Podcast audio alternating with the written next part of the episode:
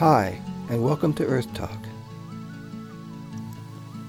Have you noticed anything different when you first walk outside in the morning? Does the air feel different? Maybe a little chilly, a little calmer?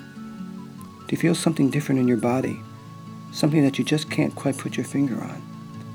Maybe a sense of wanting to be quiet, to move more slowly. Today is the first day of fall, the time of autumn equinox, a time of transition.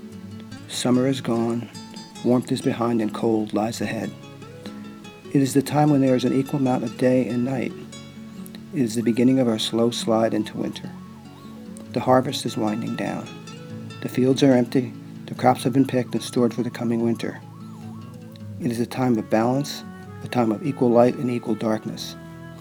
It is a time when we pull energy inward, similar to the way trees gather energy inward, resulting in falling leaves.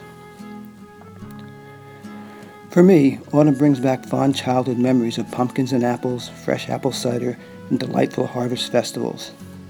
But it also brings back feelings of loss the loss of being able to ride my bike with friends into the long summer night, the loss for the end of those playful summer nights and those carefree days of swimming, fishing, and baseball. Autumn is a season of loss and transition, a season that encourages us to go inward, to be still and quietly listen to the wisdom of our bodies contemplate what feels good and what feels bad in our lives, to ponder what we are happy with and what we are not, and to think about that which might we want to change in our lives. It can be a time of great inspiration and healing.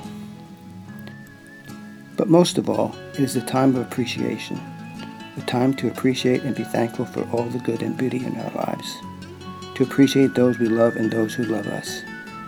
It is a time to appreciate the privilege and joy of being alive at this time on planet Earth. Happy autumn, everyone.